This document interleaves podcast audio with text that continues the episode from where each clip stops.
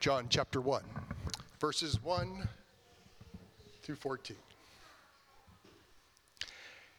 In the beginning was the Word, and the Word was with God, and the Word was God. He was in the beginning with God, and all things came into being through him, and without him, not one thing came into being. What has come into being in him was life and the life was the light of all people. The light shines in the darkness, and the darkness did not overcome it. There was a man sent from God whose name was John. He came as a witness to testify to the light, so that all might believe through him. He himself was not the light, but he came to testify to the light. The true light which enlightens everyone, was coming into the world. He was in the world, and the world came into being through him. Yet the world did not know him. He came to what was his own, and his own people did not accept him. But to all who received him, who believed in his name, he gave power to become children of God, who were born not of blood or of the will of the flesh, or of the will of man, but of God. And the Word became flesh and lived among us, and we have seen his glory, the glory as of a Father's only Son, full of grace and truth.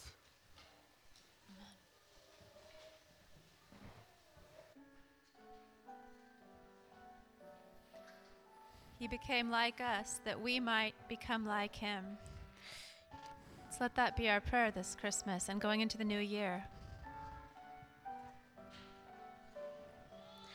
Jesus, joy of the highest heaven, born as a little baby under a wondrous star.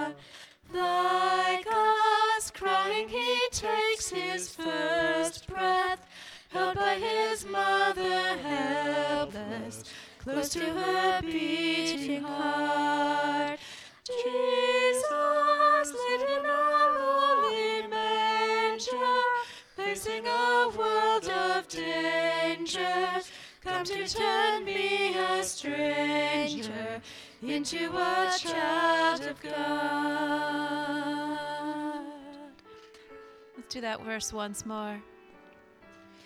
Jesus, joy of the highest heaven, born as a little baby under a wondrous star. Like us, crying, he takes his first breath,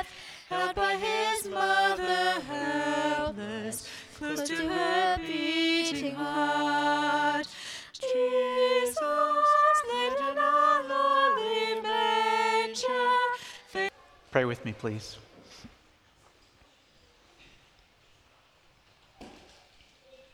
Lord, we've been sitting under your word all evening, hearing the story told from the creation through song and prayer.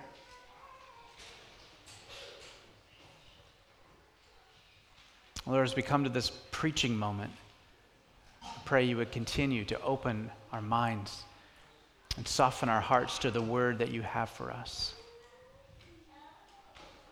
May the seed grow deep inside and grow roots and bear fruit. Amen. In that same region, there were some shepherds staying out in the fields and keeping watch over their flock by night. And an angel of the Lord suddenly stood before them, and the glory of the Lord shone around them, and they were terribly frightened.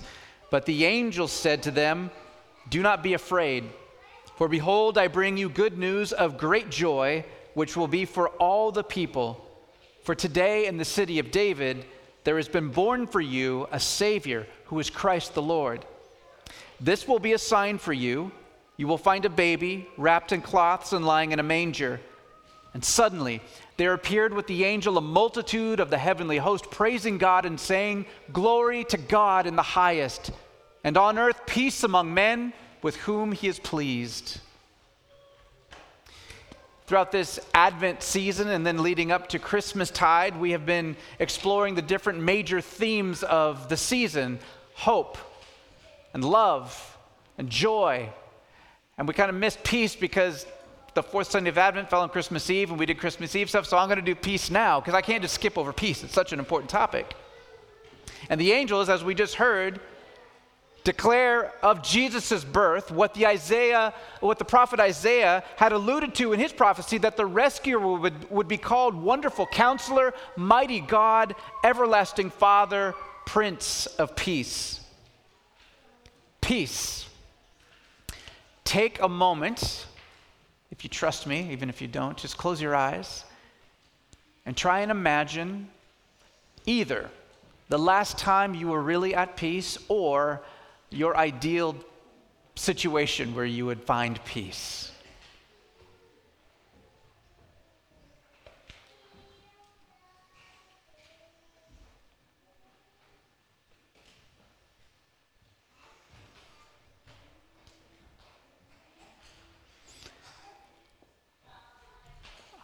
This time of year, my mind goes to a bay window that I don't have at my house, but I would if I could, with those cushions on it, you know, and it's snowing softly outside.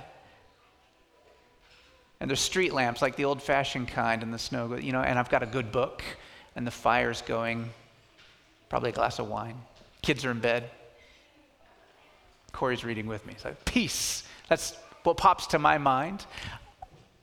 Anyone else? What's a, what's a moment that you were at peace recently or, or a, a, picture of peace for you? What pops out in your head? Out in the woods by candlelight, which you just did at Holden Village. Awesome. That sounds amazing. Anyone else? What's a peaceful moment for you or situation? Jenny. When Evelyn was born and and you knew your family was complete. Oh. Okay, how do you follow that? Does someone want to try? Okay, I, that's a good, good, good enough. Jesus was born in a time period known as the Great Peace, the Pax Romana. It was called the Pax Romana back in the, the days when, when uh, Caesar Augustus ruled. And, and Roman citizens in the late, uh, er, er, late BC and early AD were very proud of the Pax Romana. They'd achieved something that hadn't been accomplished on that large of scale, maybe ever. And the man that they venerated as the prince of this peace was named Caesar Augustus. You see, in 44 BC, Julius Caesar took power from the Senate and became the dictator of Rome. Caesar had no son of his own, and so realizing that he also had lots of enemies, he began to look for a successor. And his eye got the attention, or uh, his grandnephew, Octavius, Gaius Octavius, got Caesar's atten- attention, and Caesar eventually adopted Gaius Octavian as his own son. When Caesar was betrayed and murdered, Rome entered a state of civil war with various generals grasping for power. And Octavian, a young man at this time, entered this civil war. And eventually he put down the rebellions one by one. And he was named Caesar Augustus. And it was he who organized uh, uh and is recognized as the creator of what we call the Roman Empire in 27 BC. Now, for a people who were living under constant civil war, Augustus and the Pax Romana was good news. Mothers and fathers could rejoice that their sons were not going to die in battle anymore, at least not for a while. Merchants could rejoice that their goods wouldn't be plundered by roaming armies and mercenaries. But wait do they see the tax bill that's coming. Information and goods would travel along the Roman roads. Augustus had done it, he had brought peace. But soon, the power went to his head. Augustus began to refer to himself as the son of a god. And for his birthday, each year, he would have heralds go to each town and city around the empire and read, Hark, I bring you good news. Providence has brought into the world Augustus and filled him with a hero's soul for the benefit of mankind a savior for us and our descendants. He will make wars to cease and order all things well. The epiphany of Caesar has brought the fulfillment of past hopes and dreams. This guy was pretty full of himself, huh? Now, here's the question I think we need to ask when we read the Gospel of Luke alongside this historical reality. If Augustus was the savior and purveyor of peace in the known world, if Rome was this, which was the center of the Western and Near Eastern worlds, was at peace, why would God send the Prince of Peace? Well, the answer, of course, is multifaceted, as most important things are, but it's also foundationally simple. The peace of the world, which is what Augustus and Rome had to offer, is not the same thing as the peace of God.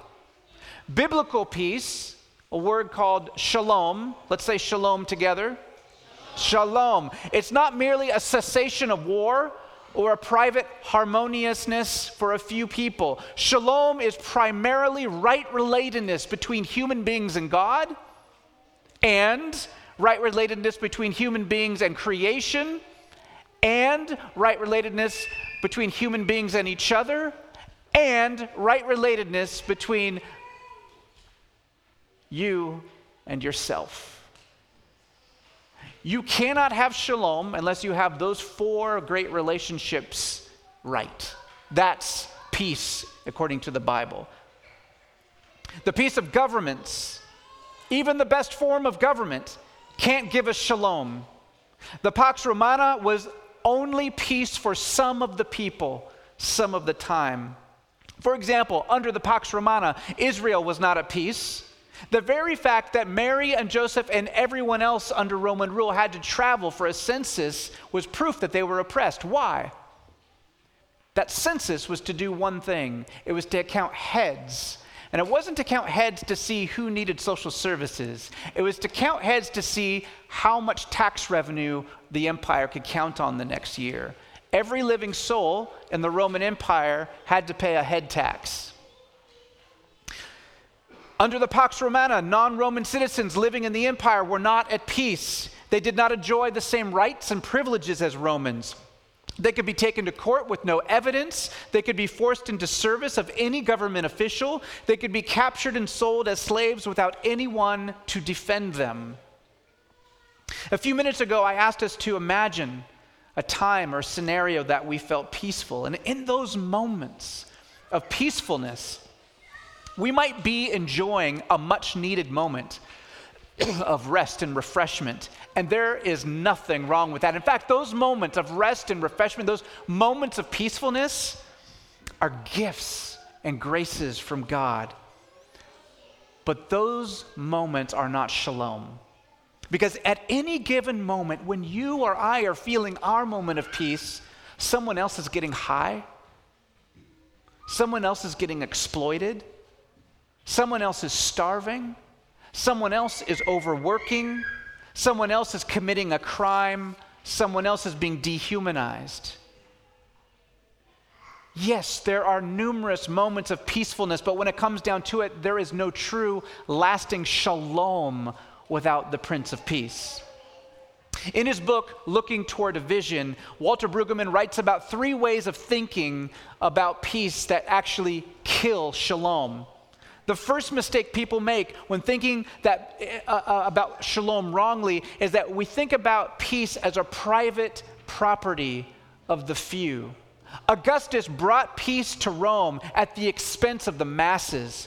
The few enjoyed the benefits paid for by the exploited. Peace for a few is not shalom. Shalom means peace for everyone at the same time.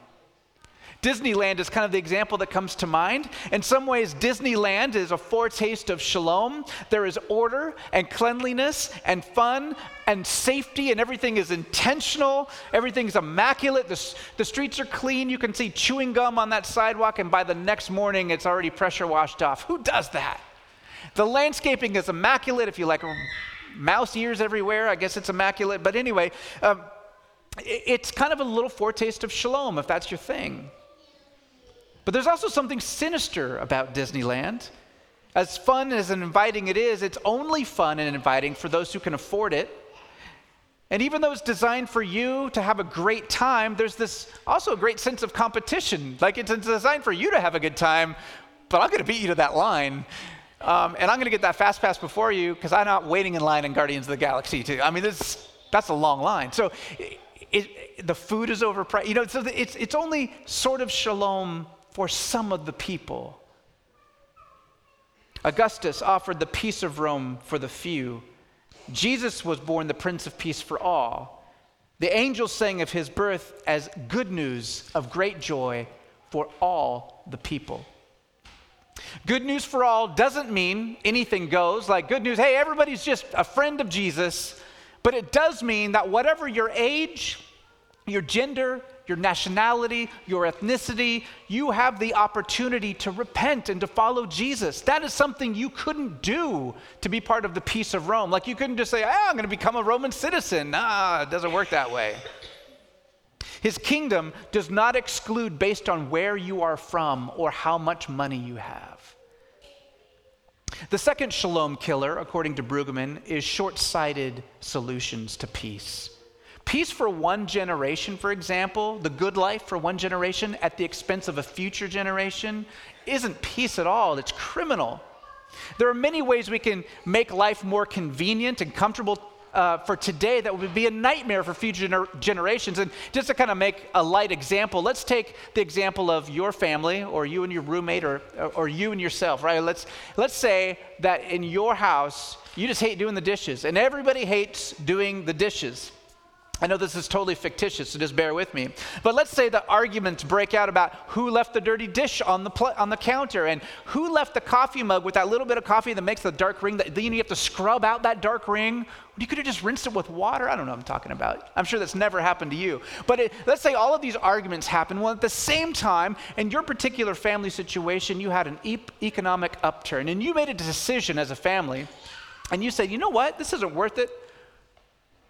What we're going to do from now on is we're going to get disposable everything. Every meal, we're going to throw away our plates and our napkins and our forks and our knives and our spoons.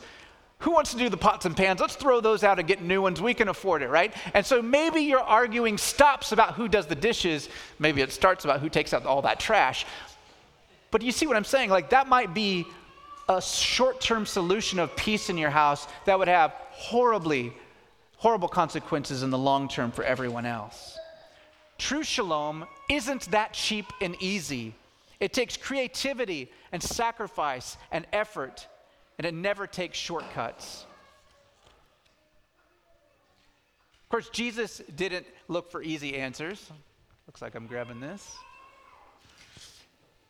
Jesus was born into a lower class family in a nation under Roman oppression. After he was baptized, he was tempted in the desert by the Satan who claimed who claimed to offer Jesus all the power and dominion if he would just kneel and worship to him. No cross, no suffering necessary. But Jesus was not short sighted. He rejected Satan's offer and chose the hard road of obedience and love. He chose the cross, a horrible death, so that you and I and all the world would have the offer of eternal life and shalom.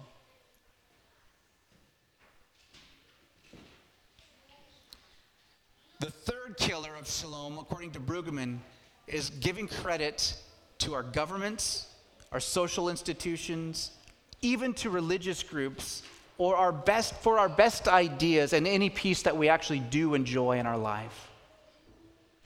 This sort of praise is reserved only for Jesus the Prince of Peace. He is quite capable of working in and through groups and governments and individuals and culture. But make no mistake, if something is truly life giving and shalom bearing, it is the work of God. This is a great reminder because it prevents us from doing two very dangerous things. First, it prevents us from giving praise that belongs to God to other human beings or to other human institutions. That's a form of idolatry. And the second thing it does is pre- prevents us from putting our hope and our faith, uh, our, giving our devotion to human powers, whether it's government or philosophers or pop culture icons or any other source of offering us the good life that is not rooted in Jesus. When you think about it, when you think about it, that is so freeing. The Prince of Peace is not Augustus. He never was. The Prince of Peace is not the president, this one or any other president. The Prince of Peace is not our military might or our economic viability or the success of the Seahawks today. Sorry if you didn't know that. They're not going to the playoffs anyway. Sorry if you didn't know that. And because we cannot find peace, we are free from putting our hope in these people and in these institutions. I got to say, too, that that's a, this is a challenging thing because when we put our faith in our policies and in our politicians, we can use that as an excuse for not taking personal responsibility. Earlier this year, I spoke at the port hearing down at the waterfront, and I was speaking out in support of building a low barrier shelter for the Lighthouse Mission on port land. And if you were to poll the average resident of Bellingham, a town that leans hard politically left, you would find many voices in support of extended services for the homeless. Lots of people are vocal in saying, we need to do something, do something. And so we had a solution, but it ended up, when that solution was in certain people's backyard, we didn't like that solution. Nobody wants it in their own backyard. People in polls and surveys are generally in favor of more equitable boundaries for our local schools so that rather than having a few schools that are the haves and a few schools that are the have nots, we, we bend the borders so that we have a more equitable situation. People generally like that when you poll them and ask them. What they don't like is when their actual kid has to go to that actual school. We could say the same things about racism and sexism and nationalism taxes, you name it. We all have good things to say. That's what we do as people in Bellingham. But we have a real problem inside of our hearts of actually making the sacrifices to do anything about it. Jesus put his hope in the justice and the righteousness of the Father. Jesus didn't trust in political power, he didn't trust in religious power. He didn't trust in religious power. I don't trust in religious power. I'm the pastor.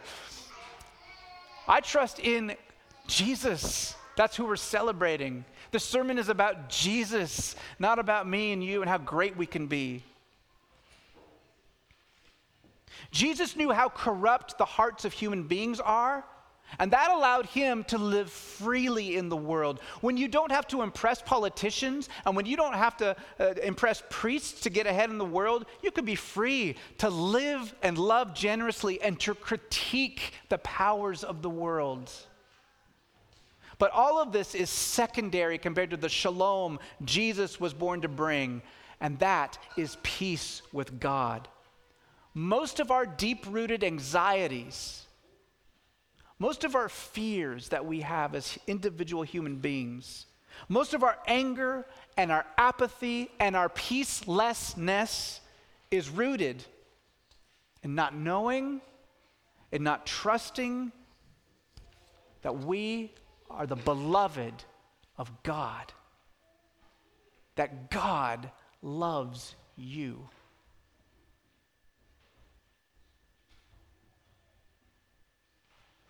You are loved. Look at the effort that God went in order to show his love for us. He humbled himself and became a human being. And not just any human being, but a poor Jew to an unwed couple in a, land oppressed by the Roman Empire. Look at the expense that God invested in reconciling you and I. He went to the cross to atone for our sin and our shame and our fear. You are his beloved. And that's not all. He hasn't just left us saved as if that was some sort of stamp that you receive and it sticks on the outside of your skin. You're saved, you're not saved. That's not how it works.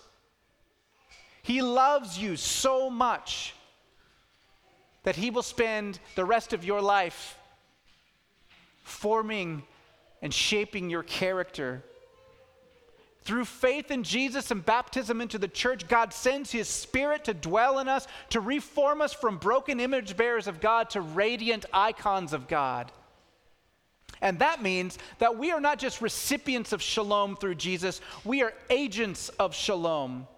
And during Christmastide, we pause and celebrate the fact that Jesus, the Prince of Peace, the Son of Shalom, was born to make peace. And with great humility and dignity and courage, we must accept that to follow this Prince is also to be his agents of shalom in the world.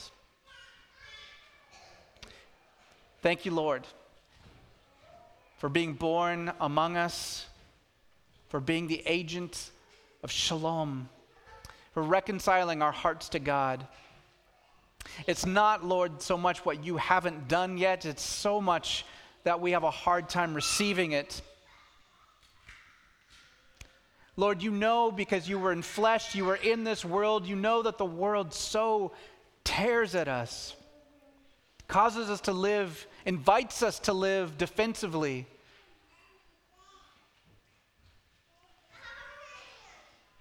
But I pray for the power of your Spirit to penetrate deep into our hearts, to let each of my brothers and sisters and I know and experience your deep and abiding love.